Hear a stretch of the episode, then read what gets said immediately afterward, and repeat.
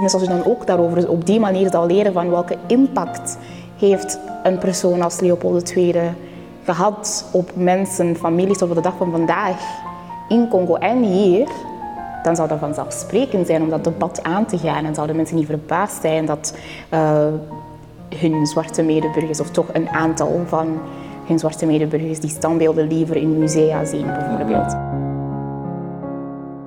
En natuurlijk, ik wil daarover praten. Ik, ik praat er met heel veel passie over, zoals je kan zien. Maar ik wil ook over andere dingen spreken. Ik wil ook over klimaat spreken. Ik wil ook over onderwijs spreken. Ik wil ook, ook over mobiliteit spreken. Je zei op je veertiende pas naar, naar uh, België gekomen eigenlijk, ja. van Zimbabwe. Ja. Dat is laat, hè? Ja, dat is wat iedereen zei, van, dat is wel heel laat, hè. Want dan, ja... Maar ja, dat lijkt me zo'n moment dat je niet je wilt op je veertiende niet van Aalst naar Gent verhuizen. Hè? Want je hebt al je, al je vrienden in Aalst. Ja. Laat staan van Zimbabwe naar, naar ja, België. Ja, dat is wel een heel grote, een heel grote aanpassing. Hè? Ja, ik vond het erg om mijn vrienden achter te laten hè, in, in Zimbabwe. Dat was sowieso erg. Maar je moet ook nadenken over welke context dat ik in zat. Hè. Dus je zit in een land met een, heel veel politieke onrust, waarbij dat, uh, ja, er is een dictator aan de macht. Dus, um, op dat, en ook ja, natuurlijk als je politieke onrust hebt, dan heb je economische onrust en um, ook sociaal onderling. Mensen vertrouwen elkaar niet meer. Hoe, hoe, hoe gebeurde dat of hoe voelde dat? Of wat gebeurde er als als er meer onrust was? Hoe begon ja, te merken? Je, je kon dat dus inderdaad af en toe wel uh, op straat zien. Hè. Echt met, met veel blues en veel rellen hè, onderling. Mm. En dan ja, kon je dat ook zien, uh, ineens hyperinflatie hè, van Zimbabweanse geld. Je, je, ging in de winkels ene dag om brood te kopen, als er brood was. en dan kost dat één Zimbabweanse dollar. En de volgende dag, of zelfs in de avond, kost het dan 10 dollar bijvoorbeeld. Hè, van die dingen. Dus dat zijn dat zijn die dingen die je zo als kind ziet als je een krant wilt gaan kopen. Um, omdat, de, omdat de president op dat moment controle had over de media en uh, politie en al die dingen. Hij, maak, hij zorgde ervoor dat er gigantische foto's waren op de uh, voorpagina's van kranten met gemartelde mensen daarop. Om, om mensen te waarschuwen van pas op, als je maar iets durft te doen of iets te zeggen, dan weet je wat op je te wachten staat. En dan besef je ook vanaf een heel jonge leeftijd, als het je moeder is of een van je ouders is, wie daar um, een risico voor maakt om, om te worden, dan besef je wel dat je niet echt die luxe hebt om te kiezen van oh, maar ik wil bij mijn vrienden blijven of zo van die dingen. Dan is dat echt wel heel heel uh, subsidiair en echt onbelangrijk als je kijkt naar het grotere plaatje. En dan heb je ook uh, ja, op school bijvoorbeeld, we konden niet meer naar school gaan omdat mm -hmm. scholen gewoon dicht waren. Leerkrachten kwamen niet meer opdagen om les te geven. Um, en dan besef je wel hoe belangrijk dat sommige dingen zijn. Hè. Hoe kleine dingen belangrijk zijn, hè. zo onderwijs. En... Zelf op je veertien, dan, dat waren dingen die wel actief door je hoofd... Of dat, ja. dat is met terugwerkende kracht dat je zoiets hebt van ik vond het toen niet zo erg, maar dat, dat was omdat ik dingen voelde en achteraf gezien was het... Nee, op dat moment besef je dat wel al, omdat je gewoon een hele dag thuis zit. Hè, en, en, en je weet dat je op school zou moeten zitten. En dat. Knaagde dat? Ja, omdat je dan denkt van, en mijn toekomst dan? Dat is echt wel, dat is zo vreemd, maar je, je, je wordt dan echt zo in die situatie geplaatst waarbij je daar echt bij moet stilstaan. Um, waar je dan denkt van ja, ik wil gewoon een keer boeken lezen en de leerkrachten in de, vooraan in de klas zien staan. Ja, hoopt dan niet dat niemand zijn mond open doet op zo'n moment? Ja, dat, ja. dat lijkt als je naar school wilt gaan, dat je, dat je zegt, waarom moet iedereen constant aan de tand doen? Kunnen we niet allemaal in de pas lopen? Ja, we... maar aan de andere kant begrijp je ook wel weer van het is niet zozeer omdat mensen zwijgen dat het beter gaat. Want bijvoorbeeld, hè, ik was jong en ik, ik woonde bij mijn grootouders toen, maar mijn moeder ja. uh, moest dan in het hoofdstad werken en daarna is ze naar hier gekomen. Maar dan waren er ook heel veel jonge kinderen die dus, waarvan hun ouders bijvoorbeeld ook moesten vluchten. Hè. En, en die kinderen bijvoorbeeld, ja, als ze broers of zussen die dus ongeveer even oud als mij waren op dat moment, de ouders moesten vluchten en die kinderen moesten dan soort van ouders worden voor hun kleine broers en zussen. Hè? Dus je hebt kinderen die geforceerd zijn om eigenlijk ouder te worden en volwassen te worden, mentaal ook, op een heel jonge leeftijd. En dat zijn zo van die dingen dat je weet van, ja oké, het is misschien... it's a fight for the good cause. Hè? Snap je dat je dan zo begrijpt van het is wel nodig dat iemand iets zegt. Lijkt mij dat dat heel tegenstrijdig moet voelen om op zo'n plek te wonen, waar dat je zo... Dat de dingen die je wilt echt niet de dingen zijn die aan het gebeuren zijn. En dat, dat, dat de macht zo hard tegenwerkt wat, wat dat je als volk of als persoon wilt. Ja, dat is... Uh, met Zimbabwe heb ik een haat-liefdesverhouding, als ik het zo kan noemen eigenlijk.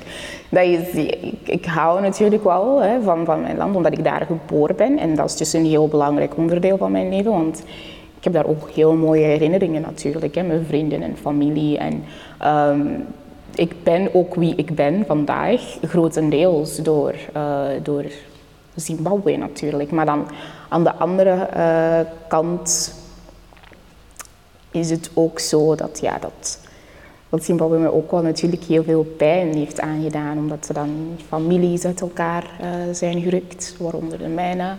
Um, kansen ontnomen worden van heel veel jongeren, waaronder de, de mijne. Um, en dat zijn wel heel pijnlijke dingen, om te weten dat dat gebeurt door een land waar jij zoveel van houdt. En dat is wel, ja, dat is een tegenstrijdige gevoel, ja.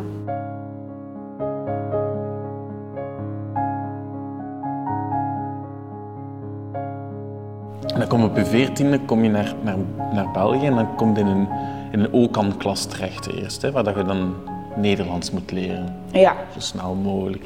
Ja, dat klopt. Hoe, want daar komen mensen van allemaal verschillende nationaliteiten en je wordt zo wel op gesmeed. Precies van, jullie gaan nu Nederlands leren. Hoe, hoe, is dat om dat mee te maken, om daarin toe te komen? Ik herinner me dat ik mijn, mijn mama vroeg van, ja, wanneer ga ik nu naar school? En ik ben gekomen twee dagen voor kerstmis of zo toen. -hmm. En ja, dus ging ik dan school beginnen na de kerstvakantie.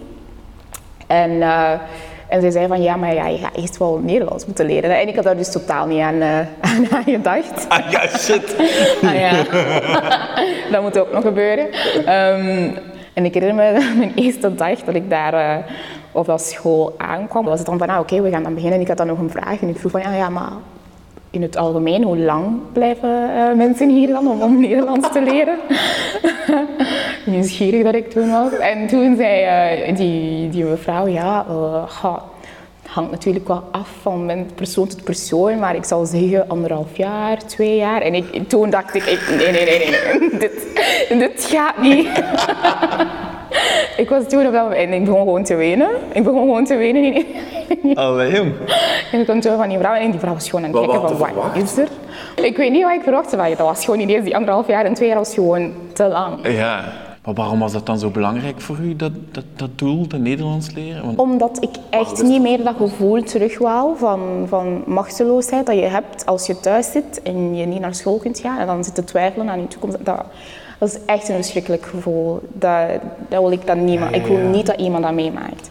En als je gewoon die mogelijkheid, als je, ergens, als je ergens komt, waar je dan die mogelijkheid hebt, wat je, het enige wat je moet doen is opstaan en naar school gaan, ja, dan, dan grijp je dat echt met beide handen aan. Het is, het is in, in, Zimbabwe was u op, het obstakel op weg naar uw toekomst was een dictator en, en in België was het obstakel de, de taal gewoon. En mogelijk het obstakel tussen, ja. voor uw toekomst. Ja, dus dat moest zo snel mogelijk uh, uit de weg geruimd. ja. En dan um, ja, in de Giro begon ik dan natuurlijk ook wel mee Nederlands te leren uh, als, speels, als spelend. Dat, is, dat helpt ook, hè. Dat, gaat, dat gaat dan ook vlotter. Ik deed sportkampen tijdens de herfstvakantie, krokusvakantie. Ik was nooit thuis, bij wijze van spreken. Van het idee van als ik daar met andere kinderen in ja, Nederlands ga, dan ga ik nog sneller ja, dan ga ik de ook, taal leren. Ja, met de taal bezig zijn. En misschien ook wel vrienden maken, niet? Dat is ook nodig, ja. dat moet ook nog gebeuren. ja. Uh, was dat minder belangrijk voor u dan? Het was niet... Het was ook niet even gemakkelijk om vrienden te maken. Dat was dan ook wel... Um, een aspect daarbij. Daar is ook wel een reden waarom dat het niet één van mijn grootste prioriteiten was. Omdat ik niet overal welkom was. En dat is het ding dat mensen soms niet uh, weten als ze naar mij kijken. Dan denken ze, oh, dat ging zo vlot, dat ging zo snel, prima, allemaal positief. Nee, nee, nee. Ik heb echt heel veel keren, ik ben heel veel keren terug naar, thuis, naar huis gekomen. Uh, van sportkampen en, dergelijke, omdat kinderen kunnen soms heel eerlijk zijn. En ze kunnen natuurlijk ook al dingen oppikken hè, vanuit uh, hun omgeving. Als mensen rondom hun bepaalde dingen horen zeggen over zwart Afrikanen. En ze zijn lui en profiteurs, ze zijn alle, allemaal arme mensen en allemaal zieke mensen, omdat ze van landen komen die het minder goed hebben. Hè. Kinderen zeggen dat. en, en en dan heb je dan zo die, die situaties waarbij dat jij op een sportkamp zit. Hè, en dan moet je bijvoorbeeld een spel spelen in een groep, of per twee of per drie of zo van die dingen. En dat letterlijk niemand bij jou wilt. En dat die monitors daar soms ook gewoon niks aan doen. En, dat je dan, en die zien, die, natuurlijk als monitor ga je dat zien. Hè. Je bent daarin getraind om een zicht te hebben over je groep. Maar uh, ja, niemand deed daar iets aan. En dan... Uh, was het altijd wenen, terug naar huis komen. En dan ja, moest mijn mama dan altijd de volgende dag met mij teruggaan en, en dan duidelijk maken. Waarom? je niet, gewoon niet meer gaan? Meestal na een eerste dag wou ik niet meer gaan. Ja. uh, omdat, dat, omdat dat, ja, je weet van, ik wist van ja, als ik terug ga, dan, dan is het gewoon hetzelfde als gisteren. Mm. Dan zit ik daar de hele dag alleen. Uh, ook als, als, als, de middagpauze is, dan zit ik daar helemaal alleen. En dat is niet fijn. Vanuit mijn mama uh, zo vastberaden als ze altijd is. Ik zei, maar nee, oké, dan ga ik morgen met u mee in de ochtend, dan ga ik met de monitor praten. Maar je gaat teruggaan. Werkte nu mama dan niet soms op je zenuwen? Ja, dat was natuurlijk wel een beetje vervelend, maar ik, zag, ja, ik, ik, ik wist ook wel de reden waarom dat ze dat moest doen. En op een moment moest mijn moeder niet meer met mij komen, dan, want dan begon ik dan ook wel voor mezelf te spreken en naar die monitoren te gaan en te zeggen van... Uh, ja, ik word hier wel op een bepaalde manier behandeld dat niet oké is. En ik heb nooit iemand die bij mij in een groep wil. Uh, is het niet uw taak om daar iets aan te doen?